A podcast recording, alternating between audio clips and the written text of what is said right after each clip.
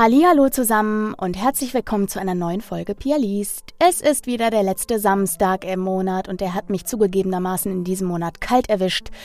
Äh, ich hatte nach der Hochzeit letzten Monat, die unheimlich schön war und ja am gleichen Tag wie äh, das Erscheinungsdatum der letzten Pia liest Folge, einiges zu tun und merkte dann diese Woche spontan, hups, es ist ja schon wieder soweit.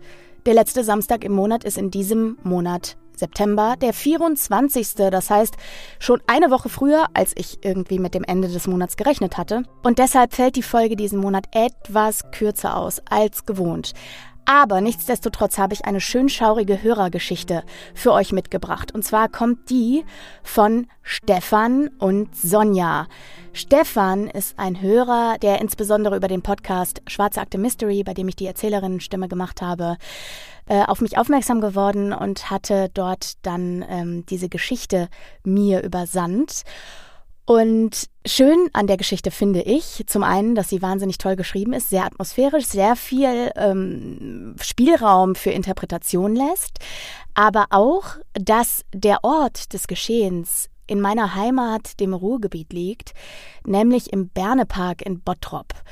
Und das hat er mir auch geschrieben als Hintergrundinfo dazu, dass diese Geschichte im Bernepark spielt und dass er dort eine Zeit lang gearbeitet hat und auch äh, viele interessante, lustige Geschichten erlebt hat. Die Geschichte, die wir heute hören, ist nicht lustig, aber inspiriert eben durch den Bernepark und vor allem durch das dort befindliche Röhrenhotel, in dem man in Betonröhren schlafen kann. Also ein ganz besonderes Übernachtungserlebnis. Die Werbung hier ist übrigens unbezahlt und der Bernepark weiß auch nichts davon, weil ich das Konzept total spannend finde, quasi unter freiem Himmel in einer Betonröhre zu schlafen. Genau, und das ist die Geschichte, die ich euch heute mitgebracht habe, beziehungsweise Stefan und Sonja. Und an der Stelle euch beiden nochmal vielen lieben Dank für euer Vertrauen und die Übersendung der Geschichte. Aber bevor wir zu der Geschichte kommen, möchte ich euch natürlich noch ein, zwei Sachen nicht vorenthalten, die sich im vergangenen Monat September bei mir ereignet haben. Und zwar war ich natürlich erstmal eine ganze Weile weg auf Hochzeitsreise. Wir sind erst äh, kurz vor Mitte September sind wir erst wiedergekommen. Und dann gab es natürlich einiges zu arbeiten und auch einige Releases. Zum einen arbeite ich gerade, ich glaube, ich habe es in den letzten Folgen schon mal angesprochen, ansonsten auf jeden Fall bei Instagram, wo ihr gerne, gerne jederzeit vorbeikommen und folgen dürft. Pia.liest unterstrich heiße ich dort und da seid ihr jederzeit informiert über alles, was hier bei mir beruflich so passiert. Bisschen Privates ist auch dabei. Aber vor allem nehme ich euch mit in meinen Studioalltag. Genau, und ich hatte dort bei Instagram oder auch in den letzten Folgen angekündigt, dass ich gerade ein großes Projekt umsetze. Und zwar darf ich euch jetzt verraten, worum es sich dabei handelt. Es kommt ein riesiger Fantasy-Epos auf euch zu. Drei Bände, insgesamt geschätzte 60 Hörbuchstunden, also bei allen drei Bänden am Ende, äh, sollen dabei rauskommen. Und zwar handelt es sich dabei um die Splitterherz- bzw. Scherbenmond-Trilogie von Bettina Belitz. Ich hatte das bei Instagram angekündigt, jetzt die Tage, äh, weil die Cover rausgekommen sind und habe festgestellt, dass recht viel Rückmeldung kam von Hörerherzchen, die mir sagten, Pia, ich habe das Buch geliebt, die Trilogie, als ich jünger war und habe die echt verschlungen und es ist so schön, dass du sie jetzt liest, was mich natürlich total freut und auch motiviert, da ein richtig schönes Produkt draus zu machen. Und da bin ich gerade fleißig dabei und äh, spreche gerade den zweiten Teil. Der erste ist bereits im Kasten und erscheint Anfang Dezember bei The EOS, The Art of Storytelling, ein ganz toller Verlag, der sich auf die Fahne schreibt, insbesondere Dystopie, Thriller und Fantasy Bücher zu veröffentlichen. Und deswegen bin ich natürlich ganz besonders glücklich, weil das natürlich die Genres sind, die ich am allerliebsten bediene, dass ich jetzt mit den lieben Leuten von The AOS zusammenarbeiten darf und direkt reinstarte mit dieser fantastischen Trilogie von Bettina Belitz. Die Splitterherz bzw. Scherbenmond-Trilogie ab Anfang Dezember überall da, wo ihr Hörbüchern lauschen könnt. Dann möchte ich euch davon erzählen, dass während meiner Urlaubsabwesenheit ein toller Podcast erschienen ist. Und zwar war ich im Interview bei Stimmt. Und dieser Podcast ist ein in der Branche sehr renommierter Synchronsprecher-Podcast, weshalb es für mich eine große, große Ehre war, als der Moderator Mike Witt mich fragte, ob ich dabei sein will, ob er meine Geschichte veröffentlichen darf. Und ich habe da in dieser Folge ganz ausführlich über meinen Werdegang gesprochen, darüber, wie ich ins Sprechen gekommen bin, was ich unternommen habe, äh, wie das überhaupt alles vor sich ging, wie die ersten Rückmeldungen waren. Also wir sind einmal komplett in der Geschichte zurück zum Zeitpunkt, als ich zum ersten Mal Lunte gerochen gesprochen habe, äh, bis zum Status quo quasi. Und die hört ihr überall, wo ihr Podcasts empfangt. Stimmt, der Synchronsprecher-Podcast. Ja, wenn ihr Interesse habt, hört mal rein. Ich würde mich total freuen. Dann gab es natürlich noch einige Releases um den Hochzeitstag herum und auch Anfang September. Zum einen gab es da bei der Hörbuchmanufaktur Berlin erschienen äh, das Buch Adantica 3, die Krone, der dritte Teil der Adantica-Reihe von Caroline A. Steinert. Die ersten beiden Teile hat meine liebe Kollegin Martha Kindermann gelesen und ich durfte dann in ihre wunderbaren Fußstapfen treten, um den dritten Teil zu vertonen.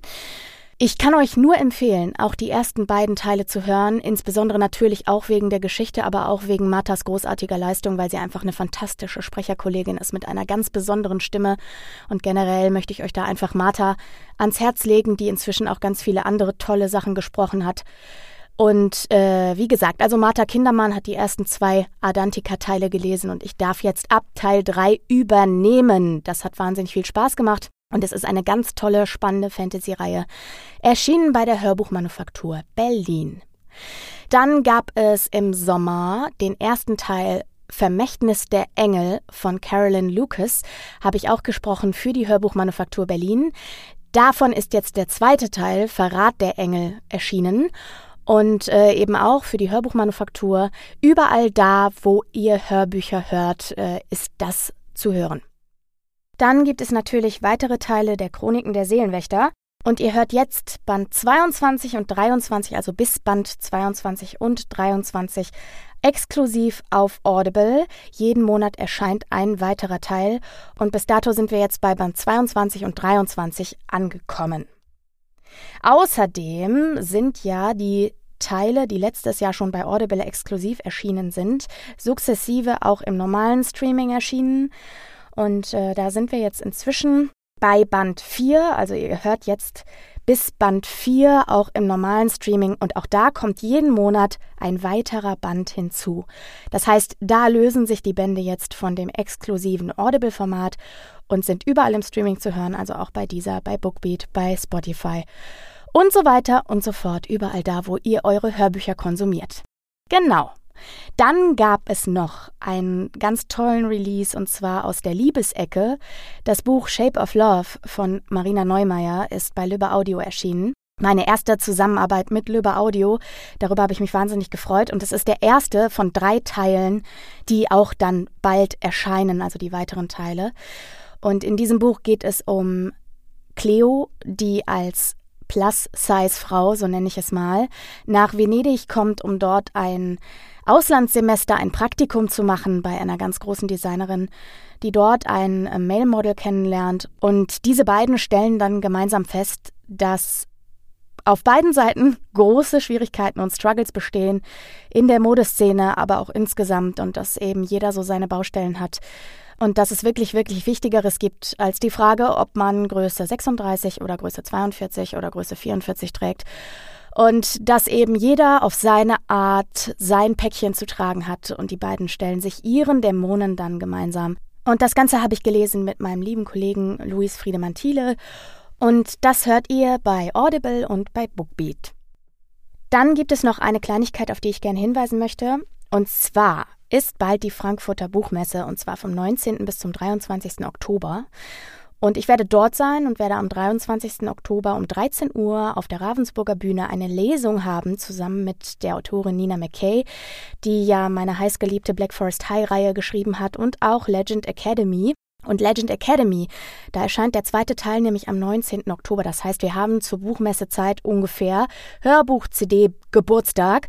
Und das nehmen wir zum Anlass, um am 23. aus Legend Academy zu lesen und euch da ein bisschen vertraut zu machen, ganz live und in Farbe mit diesem fantastischen Zweiteiler und der wunderbaren Legend Academy und der liebenswerten Graylee, die da die Protagonistin ist und der ich in dieser Reihe meine Stimme leihen durfte. Wenn ihr Lust habt, kommt vorbei. Ich bin von Freitag bis Sonntag auf jeden Fall auf der Messe. Werde auch bei Instagram mal zwischendurch kundtun, wo ich mich da rumtreibe. Und äh, ihr dürft gerne, gerne zur Lesung vorbeikommen. Ich würde mich total freuen, den einen oder anderen von euch zu sehen. Danach ist noch ein bisschen Signierstunde angesagt und äh, ihr könnt das Hörbuch vor Ort erwerben. Oder auch ein Autogrammchen, wenn ihr mögt. Und äh, ja, kommt vorbei. Ich würde mich freuen, den einen oder anderen dort zu sehen. Und bevor es jetzt endgültig losgeht mit der Geschichte, denn es wird Zeit, würde ich sagen, aber es gab eben viel zu besprechen, viele Releases, viele Ankündigungen, möchte ich mich natürlich nochmal eben bedanken. Wie immer. Und zwar geht mein Dank in diesem Monat natürlich mal wieder an die liebe Christina, die inzwischen per Dauerauftrag mir jeden Monat eine Kleinigkeit bei PayPal zukommen lässt worüber ich mich jedes Mal sehr freue. Außerdem kamen seit der letzten Folge weitere Zuwendungen per PayPal rein von Lena, von einer weiteren Lena. Die Lenas waren ganz großzügig in diesem Monat. Vielen Dank dafür. Und auch von Rebecca. Vielen Dank, euch Lieben, für eure kleinen Spenden via PayPal. Ich freue mich sehr darüber. Wenn auch du mich per PayPal unterstützen möchtest, dann kannst du das an danke at pia-liest.de mit einem kleinen Betrag deiner Wahl, den ich dann verwende, um quasi die Fixkosten, die dieser Podcast für Hosting und so weiter verursacht, zu decken. Außerdem natürlich an dieser Stelle auch noch Dankeschön für alle anderen Unterstützungsmaßnahmen. Dankeschön, dass ihr fleißig bei Instagram folgt. pia.liest unterstrich heiße ich dort. Kommt dort vorbei. Schaut mal in meinen Feed. Klickt in die Stories rein. Ich versuche euch da möglichst viel mitzunehmen in den Studioalltag und in das, was ich so treibe. Und freue mich, mich mit euch dort zu vernetzen über eure Nachrichten, die geteilten Stories über Rückmeldungen zu den Hörbüchern und so weiter und so fort. Und natürlich auch danke fürs fleißige Weitersagen. Weiterhin sind die Wachstumszahlen des Podcasts enorm. Darüber freue ich mich wahnsinnig. Ich hatte das ja letzten Monat einmal kurz angesprochen, dass der Podcast irgendwie explodiert ist. Und äh, das freut mich natürlich weiterhin total. Und äh, ja, genau, macht weiter so, erzählt von dem Podcast allen Leuten, von denen ihr denkt, sie könnten ab und zu mal eine nette Geschichte zum Einschlafen oder auch zum Durchgruseln vertragen. Ja, und ansonsten war es das von mir. Und jetzt wünsche ich euch ganz, ganz viel Spaß mit der Geschichte Die Nacht im Rohr.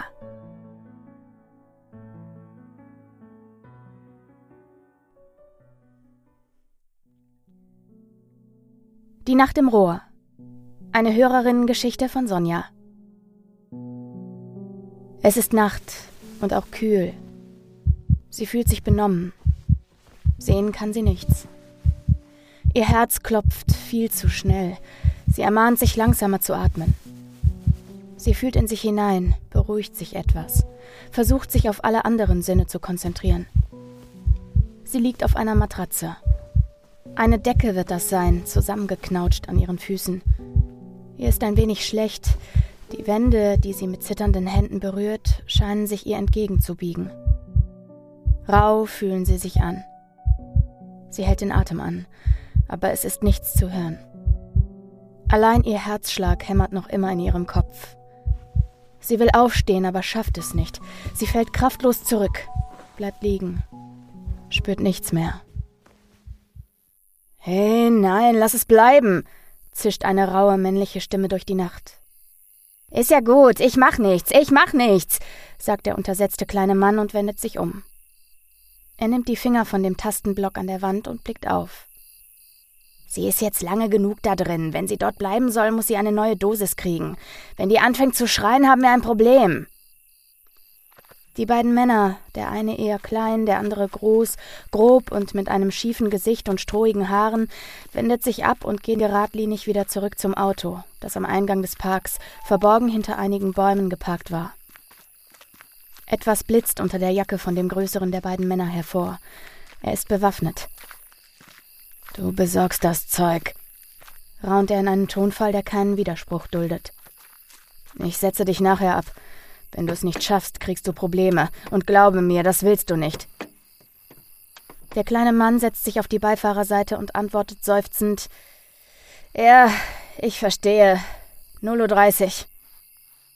Seine Stimme wirkt kühl und matt.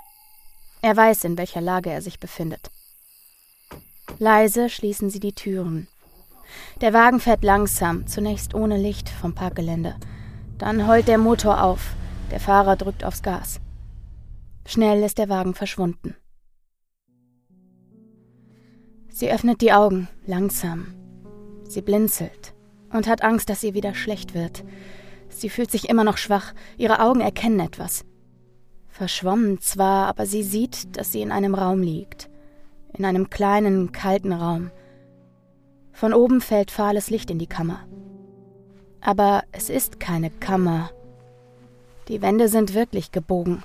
Sie ist in einem Stück Rohr. Ein Bett ist darin, mehr nicht. Sie krabbelt über das Laken. Ihr ist so unglaublich kalt. Was war los?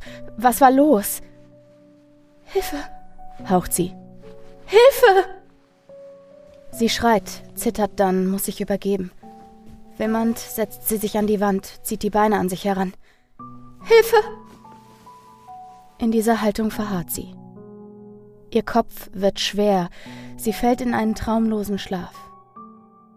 Lange passiert nichts, sie wacht nicht auf. Die Stille im Park wird jäh unterbrochen. Schritte knirschen auf dem Kiesweg. Mehrere junge Leute laufen quer durch den Park. Sie halten Bierflaschen in den Händen, sind laut und unbefangen. Einer hält ein Handy empor, aus dem Rockmusik ertönt. Ein anderer stützt eine junge Frau, die kichert und ihre Handtasche lose hin und her schwingt. Lallend grölen sie zu dem Lied. So ein Scheiß, ich bin so fertig. Ich muss jetzt ins Bett, lacht einer der vier. Ich will in die Röhren da. Er deutet zu den Röhren, die ordentlich liegend nebeneinander angeordnet und in einer leichten Kurve zueinander im Park aufgebaut sind. Sie umrahmen einen in runder Form angelegten Teil der Parkanlage. Nix, Alter, das Taxi ist gleich da. Wir müssen doch nur bis nach Duisburg. Reiß dich am Riemen jetzt. Hey, Mann, ist doch gut, lacht der junge Mann. Geht vor, ich muss pullern. Die Gruppe trennt sich, die Stimmen der übrigen werden leiser. Die junge Frau witzelt noch. Ihr seid auch nicht mehr das, was ihr mal wart. Taxifahren. Das wäre euch früher nicht eingefallen. Ihr wärt gelaufen oder mit der S-Bahn nach Hause. Doch nicht mit einem Taxi. Ihr Kichern, die Musik aus dem Handy und die Geräusche der Schritte entfernen sich langsam. Der junge Mann, der zurückbleibt, schwankt. Er schmeißt seine Bierflasche ins Gebüsch und lässt seine Hose runter. Hm, grunzt er, während er gegen eine der Röhren des Röhrenhotels pinkelt. Er wäre wirklich gern in einer solchen Röhre, überlegt er sich. Ein Bett, eine Nacht, am nächsten Morgen mit klarem Kopf weiter nach Duisburg. Das findet er gut. Ein bisschen Freiheit. Seine Zeit so bestimmen, wie es ihm gefällt. Das ist reizvoll und wertvoll zugleich in seinen Augen. Er wollte immer der Herr der eigenen Lage sein und würde das so gerne wieder auskosten. Viel zu lang hat er darauf verzichtet. Seine Kollegen sind nicht mehr zu hören, fällt ihm plötzlich auf. Er blickt sich um. Der Park liegt vor ihm, dunkel. Er erkennt die blass vom Mond beleuchteten Gebäudeteile. In der Fensterfront des Maschinenhauses der ehemaligen Kläranlage spiegelt sich der fahle Mondschein. Der Senkgarten davor wirkt wie ein schwarzes Loch. Der Wind fährt über das mit Wasser gefüllte riesige runde Becken, das sich daneben befindet, und erzeugt ein leichtes Plätschern. Sonst hört er nichts. Scheiße. Scheiße, die sind ohne mich gefahren. Augenblicklich wird sein Kopf klarer. Etwas klarer trotz des Alkohols, der seine Sinne noch immer vernebelt. Mit einem Ruck zieht er seine Hose hoch und macht den Reißverschluss zu. Scheiße! brüllt er. Er wird wütend. Ihr Arschlöcher! Die prügel ich kaputt, wenn ich die wiedersehe, faucht er. Er ist bekannt für seine Wutausbrüche. Gerade noch feiern seine Freunde mit ihm, dass er nach zwei Jahren aus der Haft draußen ist, und lassen ihn direkt im Stich. Scheiße, murmelt er stoisch wieder und wieder. Sein Gesichtsausdruck verhärtet sich. Sie ist inzwischen aufgewacht und hält den Atem an, kann ein Wimmern nicht unterdrücken. Sie hat es deutlich gehört. Da draußen ist jemand. Er kommt wieder. Der Mann, der sie mitgenommen hat. Da waren mehrere Stimmen, die haben sich entfernt, das hat sie deutlich gehört. Aber eine Stimme war geblieben. Ihre Nackenhaare stellen sich auf. Tief im Innern weiß sie, sie ist nicht allein. Ein Mann ist in unmittelbarer Nähe. Nur die Wand der Röhre ist zwischen ihnen. Aber es passiert nichts. Sie erinnert sich vage, bemüht sich, das Geschehene zu rekonstruieren und zu verstehen. Sie wollte umsteigen am Hauptbahnhof. Semesterferien. Da kommt sie doch immer vom Wohnheim am Campus zurück zu ihrem Vater. Sie hat sich auf ihren Vater gefreut. Wieder mal eine kleine Auszeit vom Studentenleben zu genießen, war eine schöne Aussicht.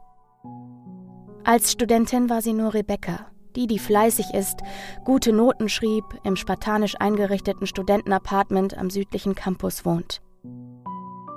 Bei ihrem Vater konnte sie sich gehen lassen, sich aber auch von diesem kargen Bild, das ihre Kommilitoninnen und Kommilitonen von ihr haben, ein wenig entfernen. Keiner ahnt, wie sie sonst bei ihrem Vater lebt. Hier hat sie ein großes Zimmer, das eher einer eigenen Wohnung glich. Zwei Balkone, zwei Badezimmer, Vater hat ein eigenes kleines Schwimmbad im Kellerbereich mit Sauna. Hier konnte sie genießen und sich pflegen. Ein wenig Luxus leben. Ihre Gedanken kehren bitter zurück zu ihrem Ausgangspunkt. Sie erinnert sich daran, wie sie gedacht hat, dass ein menschenleerer Bahnhof ihr nachts eigentlich Angst machen würde. Sie war sogar erleichtert, dass so viele Leute noch unterwegs waren, so wie sie. Das war irgendwie ein beruhigendes Gefühl. Aber ein Trugschluss. Der plötzliche Schlag gegen ihren Kopf. Jemand zerrte ihre Tasche von der Schulter, riss ihr die Jacke vom Körper. Er hat sie gepackt. Sie war hilflos und ihm komplett ausgeliefert. Sie erinnert sich an einen zweiten Schlag und den noch erheblicheren Schmerz. Stück für Stück kommen die Bilder zurück und eine unbändige Angst lodert in ihr auf. Ich bin so naiv, denkt sie bei sich und heiße Tränen schießen ihr in die Augen. Sie fragt sich, ob sie wirklich etwas gehört hat oder sich aus lauter Angst die Geräusche nur einbildet. Sie fühlt sich allein, hilflos, gedankenleer. Sie horcht wieder auf. Nein, sie hat doch etwas gehört. Er kommt zurück. Wieder kann sie ein Wimmern nicht unterdrücken, erschrickt sich selbst vor ihrer Stimme und hält sich mit beiden schweißnassen Händen den Mund zu. Ist da wer? ruft Jason. So heißt er. Plötzlich ärgert er sich nicht mehr. Er lenkt seine Aufmerksamkeit dem Laut zu, den er meinte gehört zu haben. Ha, ist die Röhre doch nicht leer? Er lacht, gluckst und brüllt weiter. Bist du alleine oder seid ihr ein Pärchen? Seid ihr am Poppen da drin?